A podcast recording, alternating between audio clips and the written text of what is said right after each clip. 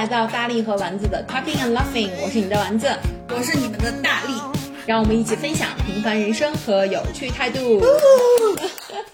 呃，那最近呢，其实微博热搜上，我不知道就是大力你有没有看到哈，就是有一个呃二十九岁的一个女孩，然后被诊断为爆发性糖尿病，然后入住了 ICU。然后新闻报道里面其实有写了这个女生，呃，在入院之前的几天喝了十几支的含糖饮料，并且这个女生其实她平时特别喜欢喝奶茶，然后就引起了大家对于奶茶和这种含糖饮料的就是一种广泛的讨论。嗯嗯，所以说，其实就是今天呢，我们就想来聊一聊就是糖和戒糖这件事儿。嗯嗯。我我有看到那个，然后我当时看到以后还还点进去看了一下，因为其实他那个病的那个名字还挺吓人的，叫什么爆发性糖尿病。然后我就想说，糖尿病居然还能爆发，你知道吗？就是因为在我在我就是认知里面，糖尿病一直是一个因为你长期的生活习惯导致一个慢性最后出现的这么一个一个情况。然后，所以你给我说了今天的这个选题之后，我觉得其实还挺有必要聊一下的。呃，这这其实我不得不提前先说明一下啊，就是其实这条新闻出来了以后，呃，可能也是因为呃媒体希望引起引起大家的关注吧，然后就会呃，就是其实，在后面他的一些很多的引导，其实是把大家的关注点是引导向这个女生，呃，她喝了多少的含糖饮料以及她多喜欢喝奶茶这件事儿上。但是不得不说，就像你刚才说的，爆发性糖尿病，她呢。那其实是跟我们普通的一型糖尿病和二型糖尿病是有差别的。我们都知道，一型糖尿病的话，其实是呃是先天的，就是我们的本身的胰岛细胞的一个就是本身的损害，它没有办法去产生胰岛素。二型糖尿病呢，是跟是因为我们后期的一些生活的习惯，然后导致我们呃就是这个胰岛 B 细胞从一开始出现胰岛素抵抗，然后一直到后来我们本身对胰岛素不是就就是失去敏感了，一直到后来胰岛素不会自动去产生，这是二型糖尿病。然后爆发性糖尿病是什么呢？它其实目前来说是一个病因不明的这样的一个疾病，大家不知道为什么这个疾病会出现，但是有一些研究会发现它可能是跟我们的一些遗传性的因素，然后包括像一些炎症，嗯，然后是跟这些东西是有关系，包括像有一些病毒的感染啊，然后像一些比如说怀孕的孕妇可能会突然出现这样的疾病。它其实是不太可能跟你这个突然摄入很多量的这种糖有关系，跟这个可能关系不大。嗯嗯，所以就是能不能这么理解，就是呃，一型糖尿病就像你刚刚说的，以遗传性的为主嘛，就是说白了，就是你你出生开始可能你就注定是一型糖尿病。第二种就是因为生活习惯导致于你患上了糖尿病，就从一个健康的变成了一个糖尿病患者。嗯，那这爆发性的糖尿病，其实我刚刚听下来的感受就是，你之前也没有。就是就是，可能你也没有这个遗传或者一型糖尿病的这种家族病史，然后你也没有说是，呃，有这种出现先出现什么胰岛素抵抗，然后再慢慢就形成了这二型糖尿病，你可能就忽然一下就是导致你的这个胰岛功能是忽然出现了一些。就是对，这胰胰岛 B 细胞突然一下，它就自己出现问题了，它没有办法去产生胰岛素。明白。那我觉得其实因为因为你是大夫嘛，然后我觉得你有必要用一个比较简单的这种就是就是说明，给大家说明一下这个整体就是像这个胰岛工作的这个原理。因为实际上我是之前因为就是备孕的时候查到有一点胰岛素抵抗嘛，所以我我才去关注这件事情。嗯。然后我觉得这个事情，呃，之所以我们今天要聊啊，第一个就是。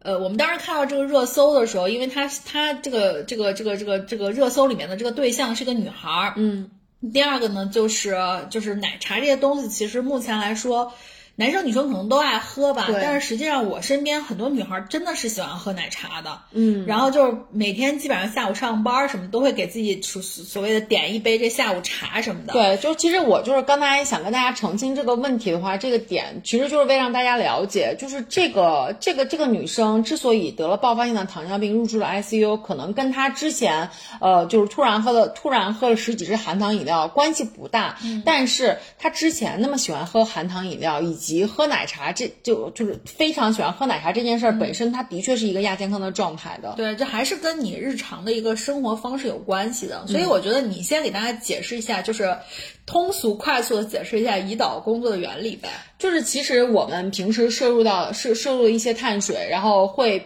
会会在我们其实不只是碳水了，像我们包括一些脂肪和蛋白质，它其实都会通过我们人体的一些消化系统变成葡萄糖，就变成单糖。嗯，然后尤其是碳水，它会变成单糖，因为单糖的话是对于我们人体是直接供能的一个燃料。嗯，然后像这些糖呢，它首先会一部分会供养我们的大脑。嗯，然后所以我们其实，在做很多体力劳脑力劳动的时候，会觉得就是很耗费体力。这是因为我们大脑其实是我们人体器官里面消耗葡萄糖最大的一个对对一一个部分。对，然后呢，接下来这个这个这个葡萄糖呢，就会通过我们的它它就会通过我们的呃，它它会它会刺激我们到我们的胰腺，然后我们的胰腺呢就意识到哦有葡萄糖来了，这个时候呢胰岛就会工作去释放出来这个胰岛素，嗯，然后胰岛素呢，其实它的这个工作原理就是把我们外来的这些糖原去分配。刺激它进入到细胞里面，然后去给我们人体供能。嗯，然后呢，首先呢，它就会就是就是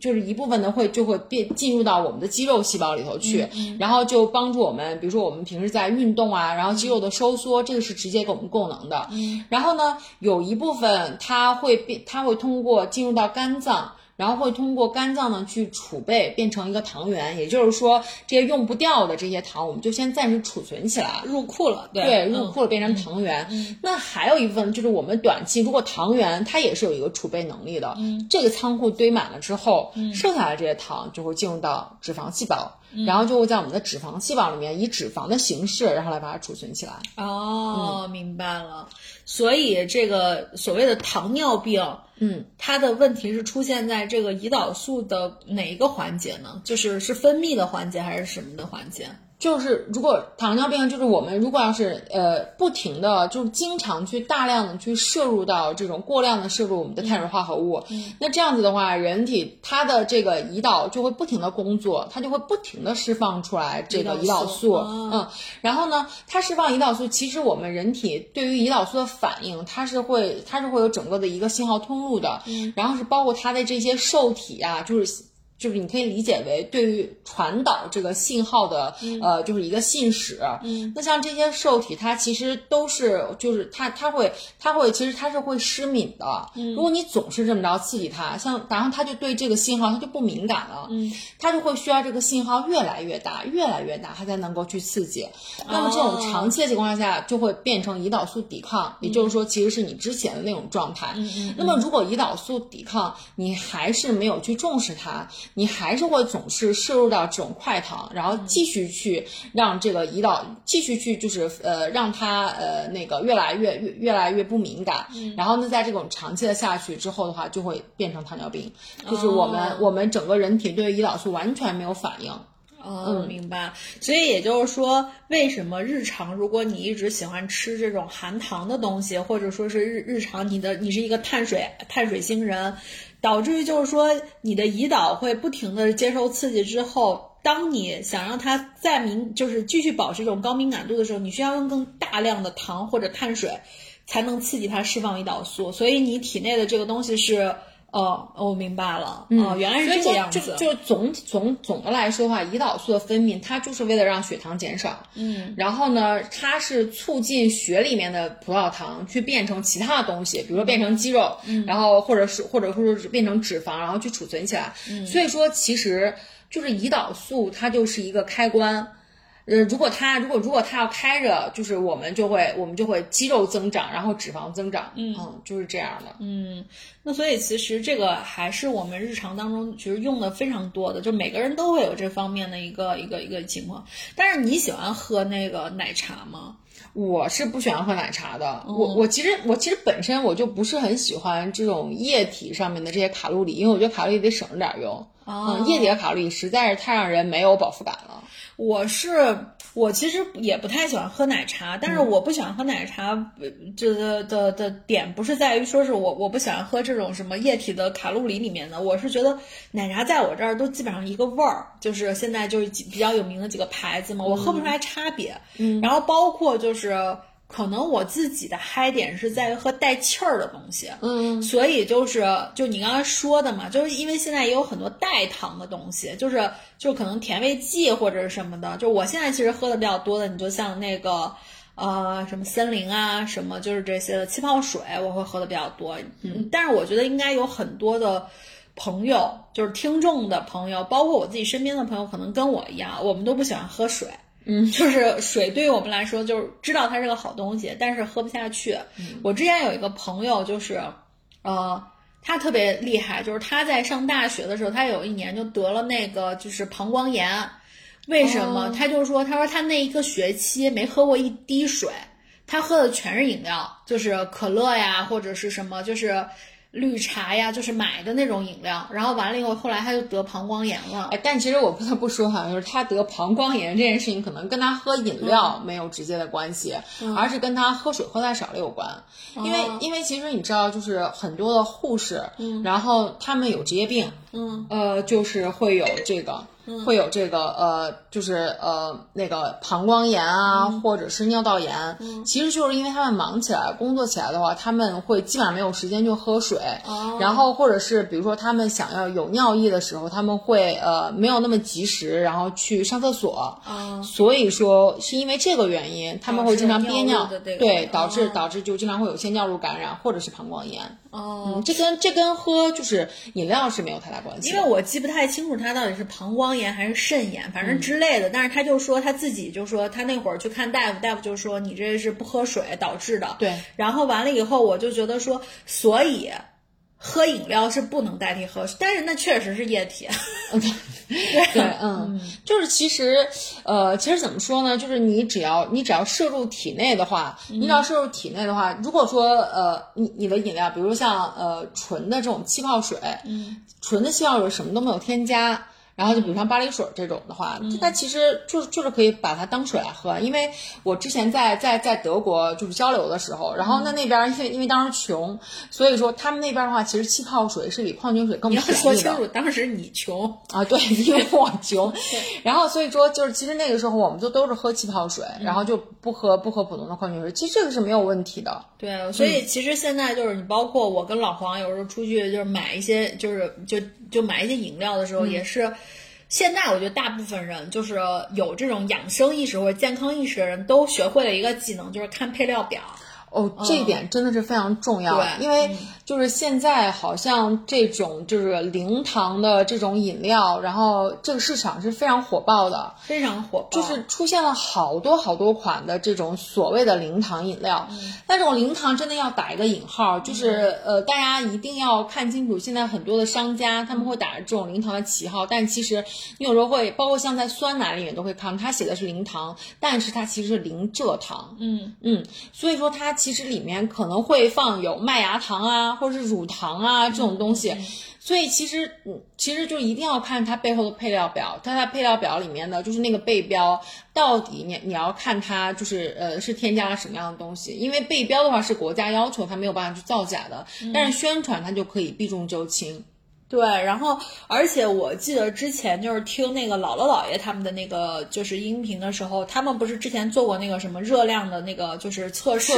还是什么的，然后我就我就记得他们当时说了一点，我我我我不太确定，我记得是不清楚，就是说其实写在配料表上的这个所谓的含量什么的，其实你就是对于我们消费者来说最直观的是写在最前面的是就是含量最多的嘛，但是实际上。也没有，就是可能国家在抽检的时候会抽检到，比如说它真真实的含量是多少，但实际上你也没法保证每一件商品的含量都如同它宣传或者如同它写的那么精准。嗯，所以就是说，呃，简单来说吧，就是目前我跟老黄有时候出去我们买东西看配料表，我们还是喜欢配料表上比较比较单一的，就是不要有那么多添加的东西。对，就是越简单越好，因为我们没法把握住那个细微的量，所以就是越简单越好。嗯，对，就是其实我就觉得，呃，现在现在就有的一些真的就是。零糖的饮料，哎，其实有一个很简单的方法，就大家看它的卡路里，嗯，就是有的时候呢，就是如果它的卡路里整个是零的话，那就 OK，它肯定也不会，至少它不会添加其他的，呃，比如说那个麦芽糖这种东西，嗯啊，然后它呢，就是像这种呃零卡的一些零，真的零卡的饮料，它现在其实用的话都是甜味剂。嗯嗯，然后其实甜味儿剂的话，呃，也是有很多人会觉得这个东西是不是很危险啊？这个东西到底有没有是有会不会升提高你的血糖呢？然后其实甜味儿剂的话，它是有很多种的，呃，像比如说有天然的代糖，天然代糖包括有罗汉果糖，呃，甜叶菊。呃，还有赤藓糖醇、木糖醇这些的，是我们比较熟悉的、常见的一些天然代糖。还有一些人工代糖，就比如说我们可乐里面会有阿斯巴甜啊，对阿斯巴甜这个，然后还有安赛蜜，有一些也也是有一些就是呃那个就是小吃啊里面的会加这种东西安赛蜜，然后还有一些甜蜜素啊、糖精啊什么这些东西。然后其实代糖的话，整体来说，呃，它都会比我们真正的那个白砂糖什么这些东西，大部分来说它的甜味都会都都是那个会比较高的。嗯。然后呢，至于它安不安全，其实目前来说的一些文献的研究哈，就是倾向于大家还是去选就是天然的代糖，天然代糖的这个证据会更多一些。嗯，就是天然的代糖的话，它会它会更安全，就是呃罗汉果干啊、甜叶菊啊这些的。嗯，然后这些的话，呃，但是也不能也也呃，但其实就是像那个我们最常见的零度可乐，像这些，因为它里面加的是阿斯巴甜嘛。呃，我们的证据，然后也是显示，一天的话，就是只要你摄入的不是特别多，比如说你一天能喝七八瓶的这种呃无糖的可乐，大部分来说都还是安全的。所以就是说，如果哎，那我有一个问题啊，就是刚才说说我们喝我们吃糖或者吃碳水，嗯。然后你到身体里面去以后，你的胰岛会做出一些反应嘛？你的胰岛会接收到信号，然后开始去工作。嗯，那像这些代糖进入到体内以后，它就不升高血糖啊，所以就也就是代糖进入身体以后，其实。不会触发胰岛的一些反反反馈是吧？对对对，哦，这个是，而且它而且它是没有卡路里的，因为它其实是一个化学的结构，它其实是骗子，就是骗你的大脑啊，就骗大脑说它是甜的，对，骗你的大脑，让你觉得这个东西的话它是甜的，但是它其实的话只是一种化学分子式，它是没有它是没有卡路里的，尤其是像罗汉果干、甜叶菊，然后赤梨糖醇这些是完全是零卡路里的，像我们平常平常经常吃的那个口香糖、木糖醇。它的卡路里是非常低的，只有几卡这种。哦，那哦，反正因为我之前看过，可能有一些公众号的文章，就说对于这种代糖进入身体里面，会不会对就是胰岛造成这个负担，或者是什么？就是当时我看的那篇公众号文章还写的是，是这个事情可能还有待更进一步的去研究它，因为可能因为就像你刚刚说的，它是一种化学的成分。化学的成分就是，如果我们跳脱出来不是糖的这部分，它可能进入身体里面仍然会有一些。这种不 OK 或者是什么的，就我当时看了那篇公众号，所以我就我我自己其实还想说呀，那么多代糖，因为现在代糖东西太多了，所以为什么建议大家选天然代糖？天然代糖的话，它是从天然的这个物质里面提取出来的，比如说甜叶甜甜叶菊，它就是从甜叶菊这种植物里面提取出来的；罗汉果干就是从罗汉果里面提取出来的这种糖。然后它的这种分子是因为是纯天然的嘛，所以它是非常安全的。但是像人工的这种代糖，比如说呃安赛蜜阿斯巴甜这种的，它的安全性其实是有争议的，因为它是模仿了天然代糖的那种分子式，然后去制造出人工生产出来的这样的一种糖。嗯，哎，你你这样说的话，其实嗯，人体还是挺挺挺神奇的。然后想说，大脑真的是很容易被吃到嘴里的东西骗过去，就像就像就是我我虽然对于这个糖的这个东西没有什么过多的这个就是渴望啊，嗯，但是我不得不说，我其实。就是刚说了嘛，我之前不是胰胰岛抵抗嘛，嗯，但是我其实对碳水是，就是我是那种就是比如说一段时间不吃碳水，我是特别想吃碳水的人，嗯，你觉得就是我我就想知道说，可能在医学的这个领域里面，这是为什么呢？就是你很长时间不吃，然后你就非常想吃，对特别想吃碳水，就是就是特别想吃个，比如说就是一顿饭，就是可能全是碳水，就是炒面、炒米什么，就就这些东西。而且还有一个点，我还是想还想问，就是我之前在，就是因为我我一直在做那个是八十六的间歇性断食嘛，然后就说我看很多的视频上都说糖油混合物是最吓人的东西，嗯，为什么呢？就是呃，我们先回到你的第一个问题，就是呃，很长时间不吃，为什么会突然非常的想吃？因为其实，在你平时的这种生活里面，就是在你在刻意的去呃那个呃呃减少糖摄入之前，然后其实你本身平时的话，你的你的人体是必须需要碳水化合物来去来去燃烧，所以说其实你之前的话，你是你是在正常的摄入你的就是碳水化合物的，然后现在像你有意识的去减少碳水化合物的摄入之后呢，就虽然没有，就是你你之前你之前觉得自己没有那么的渴望，是因为你其实一直都在摄入，然后到现在的话，对，其实是你自己，其实是你自己本身减少了碳水化合物的摄入，然后所以说你的你无论是从你的心理还是从你的大脑，然后就会发现哦，我的碳水好像是跟我之前相比是少了很多的，那不行，我就要，我觉得这是一种很危险的状态，所以你的大脑提醒你你要去摄入碳水了，因为大脑觉得很危险。哦，就也是跟你之前给大脑形成的一个惯性的模式是有关系。就是以前你比如我我吃百分之百的这个碳水，然后现在忽然减到百分之二十，是相对来说的一个减少了，嗯。明白？所以大脑会有这种信号。对，然后你说第二个问题的话，就是为什么为什么糖油糖油混合物是最最最最最最好吃的，对吧？不是是最人人家说是最危险的，就对于糖尿病这种人来说，升糖最最快的。其实它倒不是说升糖最快的，因为糖油混，我之前也看过，就是那个 BBC 的那个好像是一个研究吧，好像是一个实验，就是后来就发现甜甜圈为什么是大家都很喜欢的，因为甜甜圈其实就是完美的百分之五十百分之五十的碳水和那个油脂的一个混合物，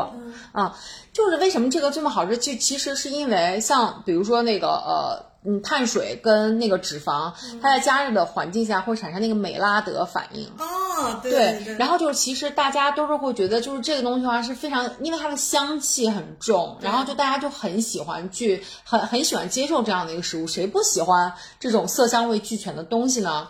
然后，但是你说它是升糖指数最快，倒倒其实不是，但是但是因为就是呃，不是说是因为这个比例导致它升糖最快，而是因为其实你看像甜甜圈这种东西，它其实都是一个精加工的一个，就是而且里面糖分是很高的，所以说这个东西本身它就升糖很快。嗯，明白了。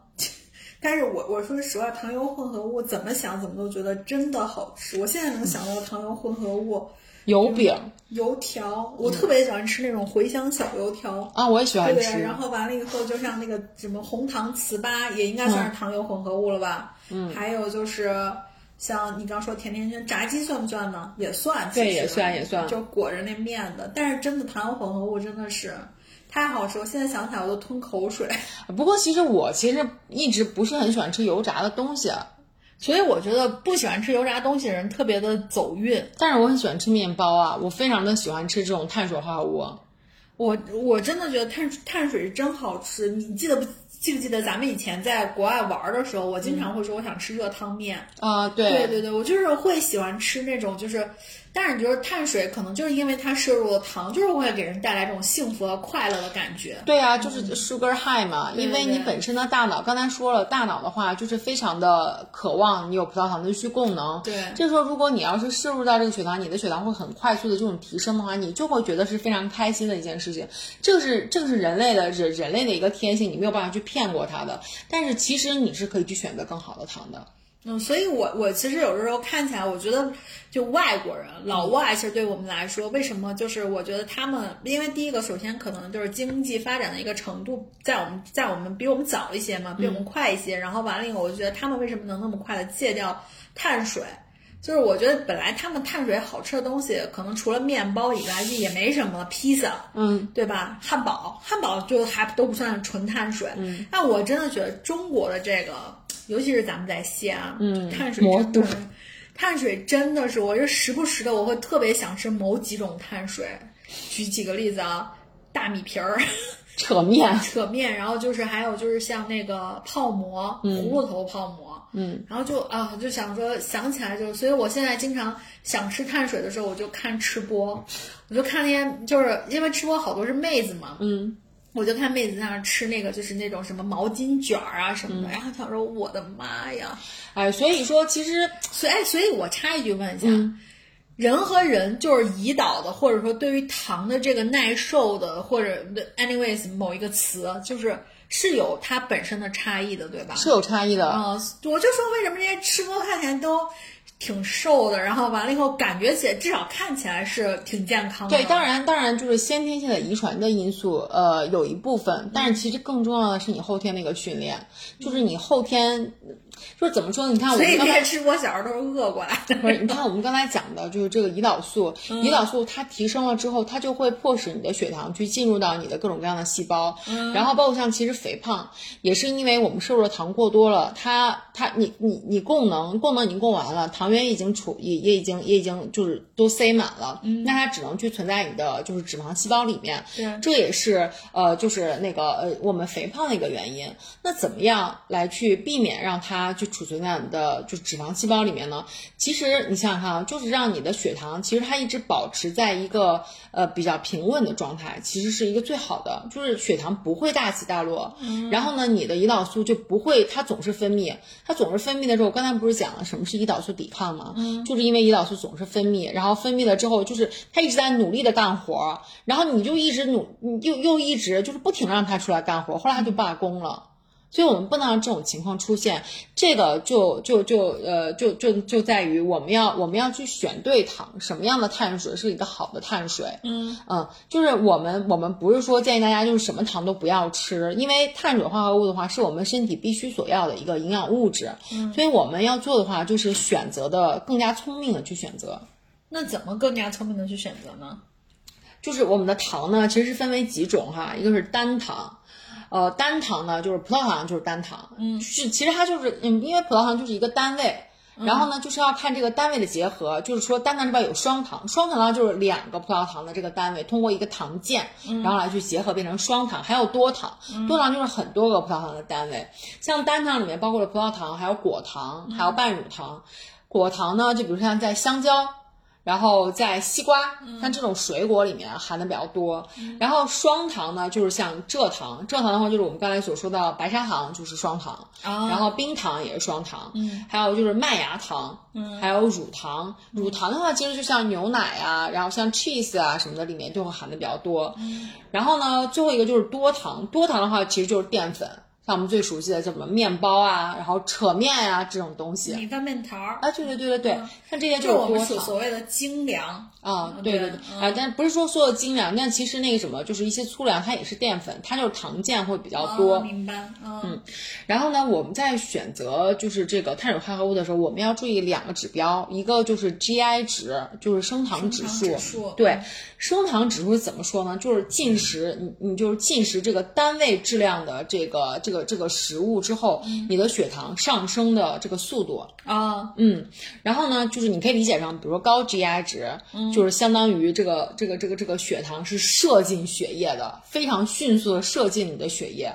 如果是低 GI 值呢，就相当于这个血糖呢，就是一点一点的渗进去对，滴到你的血液里面，你就可以这么理解。然后呢，呃，那个其实其实 GI 这我们这么着理解的话，那我们肯定是选择低 GI 值的，是会就是慢慢慢慢的进入血液里面，这样的话就是对你的胰岛素的刺激不会那么高嘛，对吧？结合我们刚才所讲的这个理论，哦，哎，那我有一个问题，就是比如说，你就像比如说我，我如果吃了一个高 GI 的食物，嗯，和那个比如说一个吃播吃了一个高 GI 的食物，我可很可能是不是我摄入血液的速度就比会比他要快一些？我们不要说这吃播哈，因为其实吃播它很多展示展示给你看的，就是他只是就是那一顿吃的很多，有可能有可能他就做一个更加严苛的间歇性断食，可能他一天只吃那么一顿饭，他的进食窗口只有一个小时。哦，嗯，他可能在其他时间都是进食的，所以说我们不要跟就是像吃播这种这种人去类比，我们就在一个普通人的普普通人的就是这个身身体状况和进食状态里面去对比就好了。哦，我明白。嗯，所以说，其实，在选择的时候，我们应该选择低 GI 的食物。但是，呃，后来我们又引入了一个一一个指标，叫做 GL，叫做血血糖负荷。因为我们刚才说的那个升糖指数呢，是指进食单位质量以后，但是其实嗯有的有的东西它的那个那个 GI 值，它它的它的 GI 值就是很高，但是你其实吃不了那么多。比如说白砂糖，啊，对对你不太可能吃一碗糖。对，你可以吃两百克的面包，但是你吃不了两百克的糖，对吧？所以说呢，他后来又引入了一个血糖负荷这么着这么一个指标，就是说进食常规量的食物，就是比如说你呃你你吃一顿饭的一顿饭的这个白米饭，然后它进进食常规量的食物以后，血液就是糖到达血液的速度。所以其实我们在平时选的时候用选 GL 这个值的话，其实是更客观的，因为它考虑到食物的体积。哦，嗯，但是其实大部分的现在就大部分的这种数据给的都是 GI 嘛，就是因为很多人也在测，就是吃什么它升糖指数是不是高或者低，嗯，对，所以我觉得可能 GI 现在。对于大部分人来说，参考的这个实用性更强一些。其实其实也有 GL 的指标，就是它就是有一个非常详细的表。但是其实你你说我们平时生活就是很难去你找一个食物去看一下这个表到底是高 GI 还是低 GI。所以其实总体来说的话，我们还是要选择一些就是天然的食物、原形的食物，这样子的话其实是更好的。嗯，然后就是像比如说一些碳水的选择，你刚才说的特别想吃，特别想吃扯面，嗯，然后想吃面皮儿这种的话，因为这种东西它其实都是。经过精加工的食物，精加工的食物，它其实会去掉很多，比如说像糙米，相比于大米来说，大米就是一个精加工的，糙米就是一个，就是就是一个就是杂粮。对，为什么呢？就是因为它里面可能会有一些，呃，就是一就是一些没有完全去去掉的一些，呃，大米的一些壳呀，这些东西。嗯，所以说这些东西呢，它其实到你的体内，它去消化和去代谢它，它的时间是更长的。也就是说，它。它进入到我们的，就血糖进入到我们的血液内，它其实是更慢的。所以说，粗粮相对于精细的这种食物来说，它对我们的人体是更健康的。对，而且我觉得有一点可能也是很多人在，就比如说，嗯，因为我们大部分遇到的需求是减肥嘛，嗯，然后我觉得可能是在减肥当中会遇到的一个比较大的误区，因为其实老黄以前减肥的时候就是会有这个问题，他会吃特别特别多的水果。哦，这个这个真的是不可取的。就是我刚才我刚才讲到，就是那个果糖这个东西，其实我在刚才讲那个代谢的时候啊，我没有把这个果糖这个这个东西仔细跟大家讲。就是其实果糖是很危险的，因为果糖它这种糖呢，它是不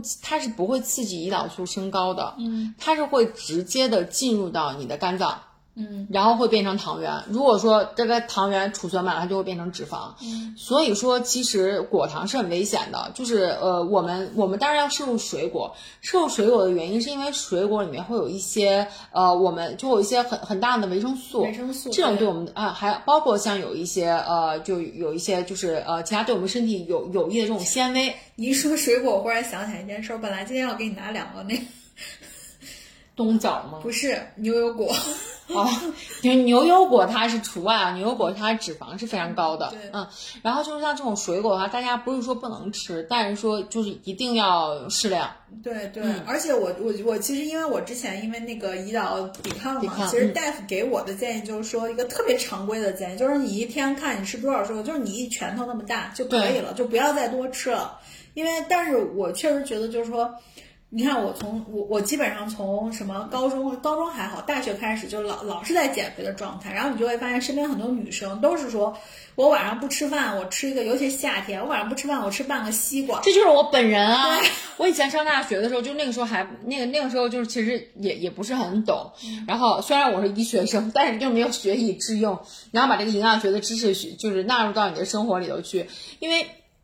那个时候我也是在减肥。然后呢，就是每天晚上去跳跳，就是上那些团操课，然后去健身房。健完身回来之后，其实非常的饿，然后怎么办呢？我就会去买半半半个西瓜，然后是拿勺什么挖着吃。那那时候真的太正常了，就这种操作。对。然后完了以后，你就就包括就像以前，其实水果和水果之间它也有很大的差异。然后你就像今天早上咱俩聊的那个嘛。就以前会觉得说，呃，我我自己喜欢吃水果。你像我，我今年一整个夏天我都没有吃过西瓜。哇哦。嗯，然后完了以后，但是但是实际上也还好，因为我自己其实没有那么爱吃水果，就是我是属于那种，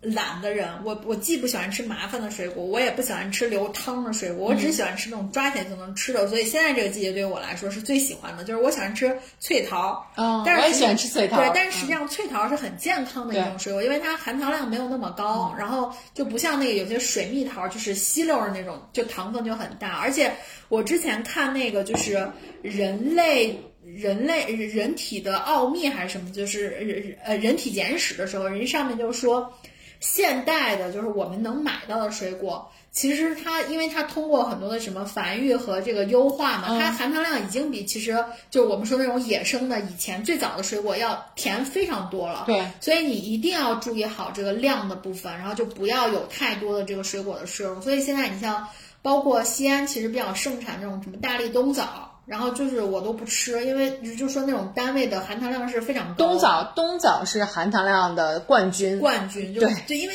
你想嘛，这甜甜的、脆脆的东西，但凡就是我觉得这个事情是一个普遍的真理，就说动物就自然界，但凡看起来很漂亮，就是得就是提防它，很可能很危险。所以吃的东西，但凡很好吃的，你就还是得提防一下，它就也是很危险。对，其实大家说水果的话，最推荐水果是浆果类的，就比如说树树莓、蓝莓、黑莓，对，像这些的话，它其实都是非常健康的。然后它有很多的维生素，然后它不是很好吃，我们就这样，就是就很酸。不好吃，它可能还会比较贵啊。对 对对。你像树莓，我真的是好像挺大才吃过树莓的。我呃是那个呃我我其实到现在我都没有怎么吃过新鲜的树莓，因为真的是很贵。而黑莓我也没有吃过。就其实我有个建议就是呃我我我黑莓和蓝莓应该是一种吗？No No No 不是的，是吗？黑莓是很大的黑色的很很大的一个黑莓。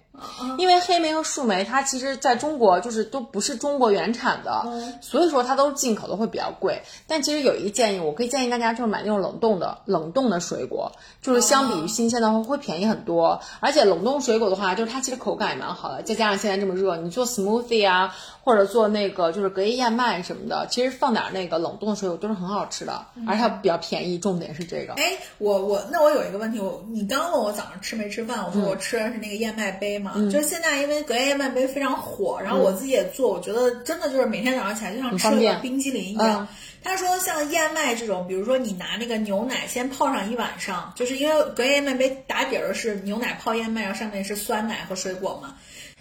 所以就说的是什么燕麦泡一晚上之后，它的那个就是糖分还是糖吸收的那个怎么样程度会更低一些。我觉得你你就是这是真的吗？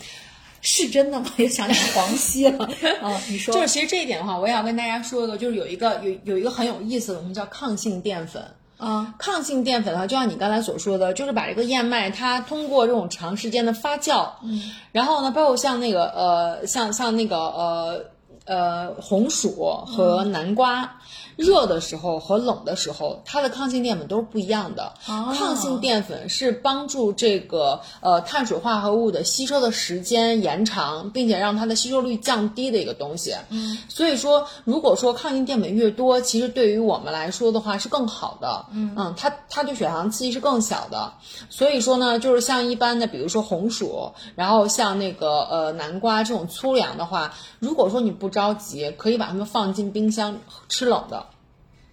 生着吃冷的啊不不就是蒸熟蒸 就是蒸完了以后蒸熟我感觉我刚问了一个问题之后，丸子在我对面忽然愣住了，想说对面是不是做了一个弱智？对，就是就是把它蒸熟了之后放进冰箱，然后把它冰就是把把它把它冷藏起来，然后吃冷的，这样其实是更好的。就包括玉米什么的。对对对对对，这就是抗性淀粉。那所以其实我不泡燕麦片，我只是把啊燕麦片还是得泡一下。对，燕麦片燕麦片本身你你也是把它就是泡的时候也是把它弄熟的嘛，对吧？对对对，嗯，哦，原来是这样，所以这个所谓的隔夜燕麦泡一晚上还是有它一定的道理的。对对对，其实是挺好的，而且又很方便。OK，好。那基本上我们把这戒糖的事儿说的差不多了吧？对，就是其实我们就是我我就是想跟大家想跟大家澄清一下，就是这个糖这个东西，首先它其实是我们身体里面必不可少的一种一种燃料。嗯。然后呢，所以说，但是糖呢，其实有好的，然后有有有相对来说就是不是那么好，不是那么健康的糖，我们应该怎么选择？嗯嗯。所以说，其实整体来说的话，对于碳水，我们还是要很聪明的去选择，并且呃。不尽尽量是要避免去摄入呃很多额外的多糖的。嗯，所以就是总结一下啊，就是关于糖的好或不好，就是糖是必需品，我们先不不判定它好不好，嗯，就是但是就是第一个是量一定要可控。就是包括可能你吃这个就是含糖的饮喝含糖的饮料或者吃很多碳水，我觉得这块可能都是要可控的。这个我相信很多大家都知道。第二个就是减少对于精加工食物的一个摄取，因为其实精加工食物我们自己都知道，这个东西里面可能有很多的添加的东西，是人体可能不能消化或者不能不能吸收的。对。然后这个精加工的东西，我觉得就要给大家提一个醒，就是我以前以为它是。就以为它是 OK 的，就是可能类似于海鲜这种，但实际上它确实是精加工，就是那个蟹柳棒。啊，对对对对对，那个东西就肯定是精加工的。对，然后我以前会觉得说，哎，我好我因为我吃火锅特别喜欢吃蟹柳棒，包括现在便利店卖的豆腐什么的，对对对，这都是精加工。然后然后所以就想跟大家说，像你去吃火锅，就大家不要觉得说我吃这个冒菜或者我吃麻辣烫，因为它都是蔬菜，它一定会很健康。包括像这种我刚说的蟹柳棒，什么什么香豆腐、鱼豆腐什么这些，它都是精加工的。就但凡你吃起来好吃的东西，还是那句话，大家一定要谨慎、谨慎再谨慎。其次就是。一些酱类的东西，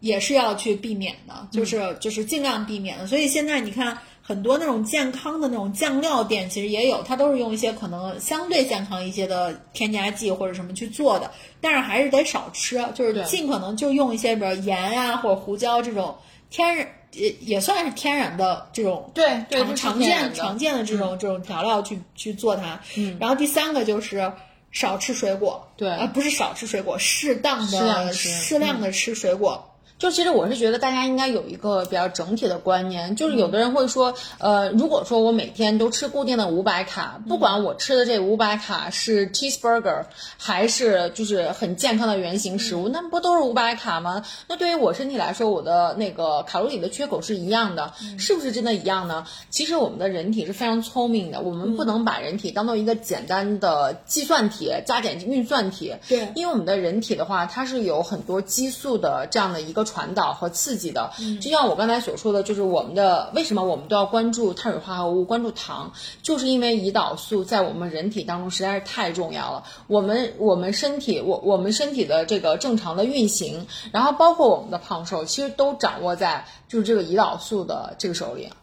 对，而且我觉得有一点，之前我跟我以前一个同事，然后聊过这个关于减肥，就是就是管住嘴这件事情嘛。然后我我就觉得说，我们我那时候的想法是管住嘴很难，是因为人就是我我估计可能就是很多友友都是这样给自己说的，就是我活在这个世界上，我要是连想吃什么都不能，就是很多人都这样很多人都这样，然后就会觉得说，那我活着的意义和乐趣到底是什么？但是我我我后来又觉得说，很。就是很多美味的东西你可以吃，嗯，但是你不能顿顿吃，对，你也不能过多的吃。你比如说，我可能呃一两个月我吃了一顿火锅，或者吃了一顿就是我们说的高油高糖的东西，不是不可以，可以，但是问题你不能说我天天吃火锅或天天吃蛋糕，对。对。而且我之前是就是我在一开始做这个间歇性断食的时候，然后那个我是看到了一个。就是理论，或者说看到一种说法，我后来这个说法对于我来说，反正对于我个人来说是很受用。他说，你要把吃菜这件事情当成一个功能性的事情，而不是把它当成一个。就是品品鉴的时候，就是你不能只是满足你的舌头和这个，就是就是你吃下去不是为了说我是吃青菜或吃香菇，而是我是要吃它里面富含的一些元素，你就把它当成一个吃元素的过程，就跟你吃药片似的。所以我那段时间就坚持的挺好的，嗯，但是我觉得我最近这段时间其实坚持的没有那么好，就是还是会。就是有的时候会打破这个间歇性进食的这个时间段，但是我还自己还是会记，就比如说我推后了一个小时，我第二天早上就会晚吃一个小时。所以说到间歇性断食，其实呃，你之前也提过嘛，会有一些方法可以帮助，就是比如说想去控糖的，因为现在控糖不光是为了减肥，还有是为了抗衰啊什么的，对。所以有没有什么就是比如说在医学上面？就是比较呃，就是推荐的这种科学的控糖的办办法。因为其实我刚才说了，就是胰岛素和糖，其实这个的话是是是影响我们身体成分组成成分究竟是脂肪多还是肌肉多的一个非常重要的一个元素。所以其实我们要去进行这个呃，就减肥或者减减脂吧。然后我们其实最重要关心的一个点，然后就是我们的就是我们食物的 micro，就是我们食物的营养素的分配。呃，其实呢，就是其实之前呢有一些，其实我自己也尝试过了，就是对于有有那种非常。呃，非常极端，相对来说比较极端的，比如说断碳或者是生酮这种饮食，其实这个的哈，这种饮食方式在呃减脂的人群里面，其实其实是比较流行的，啊，比较流行。嗯，然后其实这个的它的这个原理是什么呢？其实断碳我就不说别的了，我觉得光断碳这个这件事儿，至少让减肥的人来说，自己就会感觉好像我瘦了。啊，对对吧？就是就是断碳这个东西，它其实都是源自于一个上个世纪，应该是七十年代吧，就是一个叫阿特金斯的一个博士，他的一个减肥方法，它叫阿特金斯减肥法。它的这个原理呢，其实就是呃，我们少吃碳水，然后呢就会降低胰岛素的这个分泌的含量。然后呢，如果说我们比较长时间的去维持这样的一种进食的方式的话，那么身体就会改变。我们刚才说了，葡萄葡萄糖是我们身体的一个原料，但是如果我们长期的进行，就是我们不摄入碳水，然后那么身体呢，就是身体很聪明的，那没有葡萄糖怎么办呢？它就会把脂肪当做它燃烧的一个最主要的一个燃料。嗯，其实脂肪当做燃料的话，它的燃烧效率也是很高的，因为一个脂肪的话，它可以它燃烧之后生成的 ATP 的能量是比一分子葡萄糖要高很多。对，就是我听说过单位的这个脂肪的这个。效率其实是更高的。对，所以说，所以说人体是很聪明的，人体就会把这个，就是把把这个脂肪，然后去变成一个一个一个燃烧的一个一个一个方法。那么这样子的话，其实，在其实其实就是你的你你你整个功能系统改变了，那么在短时间内你就会你就会有一个非常好的一个非常显著的一个就是呃整个减脂的效果。但是呢，我不得不说，就是其实生酮饮食像断碳，你是非常难以坚持的。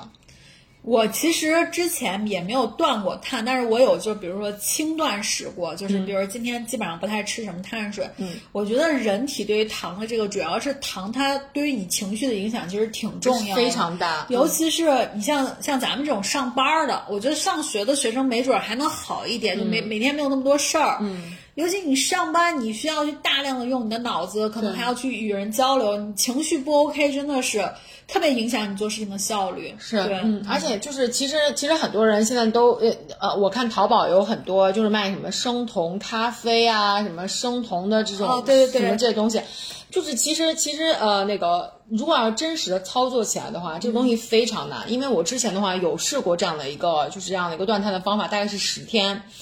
呃，然后呢，就是整个整整个的这个过程当中呢，你不能摄入任何的碳水，像什么米面这些东西、面包这些东西完全是不能碰的。但是碳水在很多里面都有，对，牛奶也是不能有的。然后像一些一些菜。就是一些我们的这些蔬菜，蔬菜的话也是只能吃一些非常深色的、深色的这种蔬菜，就比如说像青菜、菠菜这种的。然后像一些呃胡萝卜、西红柿这些颜色比较浅的都是不能吃的。然后牛奶也不能也也不能喝。对。然后然后像那个呃水果的话是更不能碰的。所以说就是就是你这种方法，你坚持十天，我我当时完全完整的经历了就是你的整个的情绪的一个变化。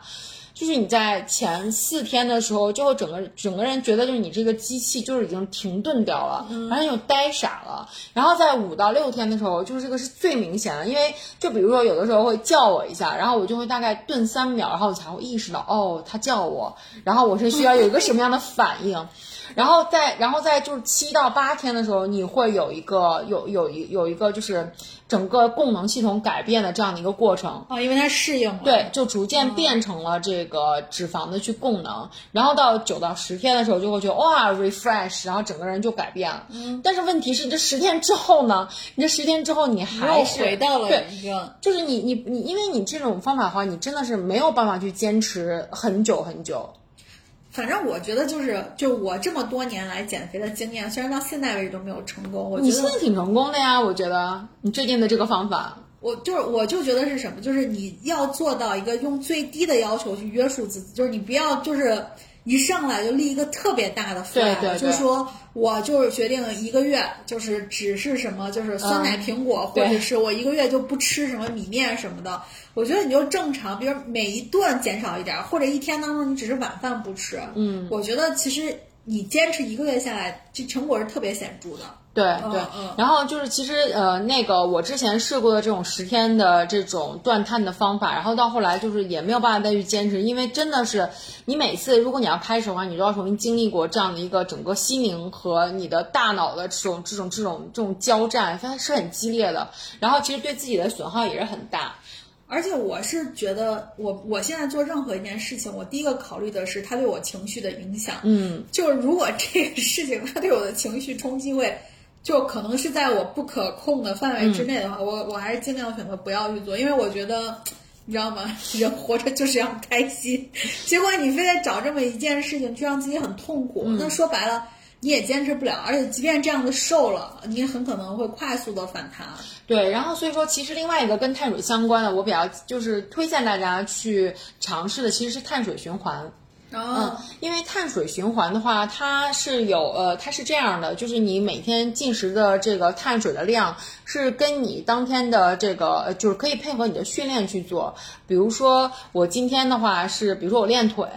那么练腿的话，其实你的消耗是会比较大的，然后你整个肌肉的糖原，你储备的糖原可能都会消耗掉。那么这一天呢，就会进行，而且你是需要力量储备比较足嘛，所以这一天的话就是一个高碳日。然后呢，你在比如说我今天练胸和练和练肩膀或者练手臂，那么这个来说呢，因为调用的肌肉群是比较相对来说比较小的，那么这个你就可以用中。碳日，那比如说我一个礼拜我可能休息一天，那么这一天呢，你就可以用低碳日。所以说高中低配合你的训练去进行，一个是对你心理上面的一个挑战来说的话，没有就是说我一上来就说我零碳我断碳，这样的话很难接受。另外一个话就是，其实你在一个整个的这种高中低碳的一个循环的过程当中，一个是能够帮助你增肌，还有一个的话就是让你的胰岛素，让你的胰岛可以一直保持一个非常机敏、非常灵敏的一个状。状态，嗯，反正我是大概从我我现在应该减重减了有三个月，两个多月，三个月的样子，然后我大概瘦了有个快二十斤吧，应该啊。然后我是觉得有一个小的技巧，也不是说技巧或者窍门吧，就我自己一开始用的，我现在没有在做这件事情了。就是你，大家一开始就是像刚丸子说的这种高碳、中碳、低碳，其实就是说白了，我们得从一开始的这种没有数据监控的情况，到一个有数据监控的这么一个意识。所以包括可能有一些软件，像这个薄荷呀什么的，就是它能查询，就可能它的卡路里不是那么的准确，嗯，然后但是它至少能帮你去记录你一天摄取的卡路里的情况，而且就是。必须要说，你记录的卡路里往往比你实际摄取的可能要低一些，因为你记的时候你会特别纠结那个多少克，所以就是说还是要就是尽可能的去。我我当时为了坚持这个事情，我是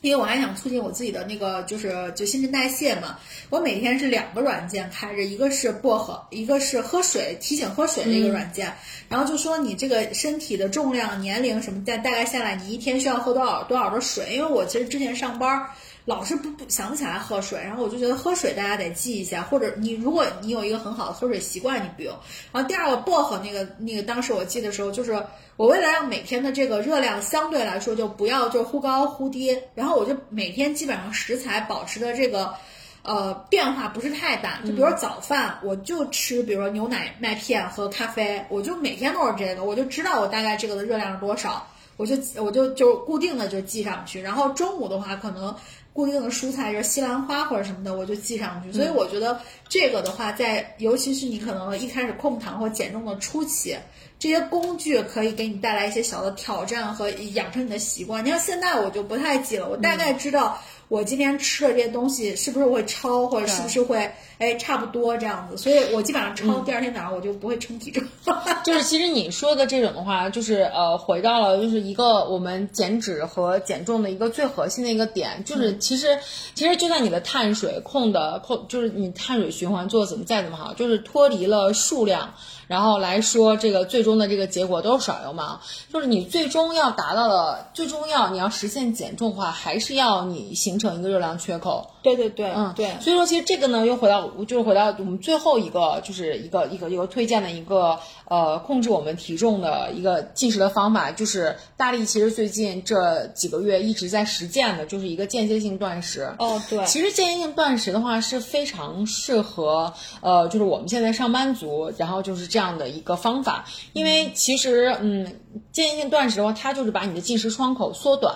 缩短到比如说八小时，最常做就是十六八，就是你每天进食的窗口保持在八小时以内，超过八小时呢，你就不要再去进食其他的东西了啊。然后这样子的话，其实相对于来说，呃，你可能会对于你的总热量会有一个更好的控制。对，而且我自己觉得就是说，因为我当时间歇性间断食的时候，也是就是开始的时候也是刚才我说接触薄荷嘛。其实你如果一开始你会发现，我可能不太容易进这个。它除了有十六八，它还有就是比如说十二十二，对，还有就是可能在在就是它那个过程会长一些。所以我觉得大家可以自己根据自己的这个情况，就是就是循序渐进。但是我自己觉得十六八这个东西为什么也好坚持，就是。你自己把握好自己的这个是这个生活的规律。你像我就觉得说，我我晚上下班回家，刚好我也懒得做饭，我觉得刚好呢就不吃了。所以基本上我的时间是从这个早上的八点到下午的四点，就是是这样的一个情况。然后如果说比如说你昨天晚上吃的晚，你可以就把时间推后一个小时，你自己其实是可以控制和调整的。所以我觉得也算是一个。比较容易坚持的一种方法。对，然后刚才大力也提到了几个就是习惯，然后也是能够帮助我们去维持一个非常好的一个健康生活方式的一些习惯，然后维持我们减重的习惯。就第一个的话，就是大家一定要喝够水。对，嗯，因为有的时候其实你会觉得你饿了，但其实不是饿了，是渴了，因为大脑分不清楚这信号，可能会提醒你，哎，反正我现在就是想就是想吃点什么东西，嗯但其实呢是其实是你的身体缺水了。嗯，然后第二个的话就是你刚才说的，就是我们要每天去坚持一个记录的一个习惯，就是记录你的饮食。其实你记得准不准确是一回事儿，然后你记录你记录记录饮食这个动作本身，然后其实就是有意义的。因为最近也看了一个，就是一一个发表的文章，就是大家会发现，就是去做了一个研究的实验，就是把一个人群分为两组，然后一组呢是每天会记录下来自己吃了什么东西，另外一组是不记录的，就发现其实记录的这一组，在这个研究结束了之后，他的体重是有一个明显的下降的，就相对于他的对照组来说，就是因为你记录的这个过程的话，其实你是会对自己的一种一种提醒和一种监督。而且我自己觉得，就是最就像像我，我是一个水瓶座的懒人。相对于我来说，最受用的一点是，当你吃的越多的时候，记得越多，是一个很烦的过程。对对对对，所以我觉得就是记录的话，这个事儿还是还是挺必要。而且有的时候你不记录的时候，你觉得可能没什么，但是你一记录，你发现哦，原来有些食物的热量居然这么高。就比如说一杯奶茶，又回到我们今天早上一开始说的那个，真的是。所以我就说，觉得说。养成一个比较健康的生活习惯吧，就是如果你是一个女生，你就像我，为什么去做这种就是间歇性断食，是因为我可能有这个备孕的这个需求。然后你就会发现，呃，如果你是个女生，我其实更推荐你去记录饮食，用这种健康的方式，是因为可能我们在呃女生这一生当中有一些不同的阶段，我们可能都需要比。其他人更关注我们自己身体的一些指标和反馈，所以所以我觉得是很重要的。对，就是其实我们最终的目的的点，就是因因为现在我就觉得，我觉得就是呃，任何的身体都是一个 perfect body，然后我们不是要去 body shame 谁，而是就是说我们是为了一个更加健康的一个自己的身体。对，因为就是包括我这回就是去要去控糖或者什么的原因，也是在于就是我不知道就是有多少听听听众友友们可能是女生或者是要备孕或者什么的，就是大夫说了一个数据，我觉得当时真的是把我吓到了，所以我才决定去做这件事。他说。如果你自己本身的这个胰岛有有问题，就是胰岛没有那么敏感，有有些胰岛抵抗，就可能会有。对，他说你生出来孩子的这个，就是就是你在孕期，如果你的血糖已经很高了，嗯，你生出来的孩子患糖尿病的风险是普通的健康孩子的八倍，嗯，就这个数据是很可怕的，嗯，对，所以我觉得就是说。呃，还是以健康为主吧，不管是不是为了孩子，但我觉得你至少为了自己，因为其实，尤其是女生可能在孕期这些特殊时期，血糖如果有问题的话，就是对于你自己个人的人人身的安全，其实都是有很大的这个威胁的。对，就是其实回到我们一开始说的那个热搜那个女孩，就是爆发性糖尿病嘛，其实这个是非常危险的，非常危险。嗯，然后包括像就是其实我们刚才也讲到了，就是像二型糖尿病，因为我们日常的生活对于糖的这种呃不完全不加管控的这样的一个摄入，然后其实可能会诱发我们的二型糖尿病。然后糖尿病的话，其实对于我们的人体的伤害是非常大的。包括它有一些非常严重的并发症，像一些，因为糖尿病它其实本身就是一个全身的小血管的一个炎症，然后一个呢会有你的眼底，因为眼底有小血管嘛，眼底可能会很多糖尿病会有会有失明，包括像一些你的就是下肢的一些溃烂，糖尿病足这些其实都是糖尿病的一个并发症，是非常痛苦的。对对对，就是我记得我小时候还，我记得就是就是咱们应该有个亲戚吧，应该是有糖尿病，然后就忽然就变得很瘦嘛。对。然后完了以后，我那时候因为我减肥，我还就是还还有过特别愚蠢的想法，就是呀得糖尿病就瘦了这种。千万不要这样想，太可怕。对，但实际上糖尿病就是应该是现在可能全球范围内，其实对于这个生命健康影响还比较大的一个就是大型的，就是就是疾病这样子。嗯。所以还是希望，就是说，不管是为了美还是为了健康，我们大家都呃保持健康生活习惯，然后完了以后积极抗糖吧。好，那今天我们也差不多了，那我们就呃希望大家都能够跟我们的身体好好的相处，然后呃有一个非常健康的一个生活的习惯。对对，但是也别太压抑。如果你真特别想吃，就是今天碰到好多糟心事儿。那我觉得就还是你要 let it go，对对对对对，还是要对，还是要先快乐一些。嗯，所以今天也是我们第一次输出比较多的这种所谓的知识，也不见，也不也不知道是不是叫知识啊，但是就是说结合我们最近看的一些情况啊，包括我我们一些自己个人的这个情况，所以我们就还是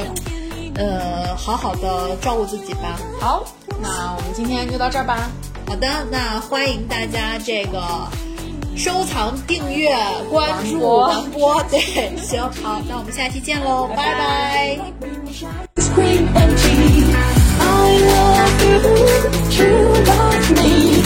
I to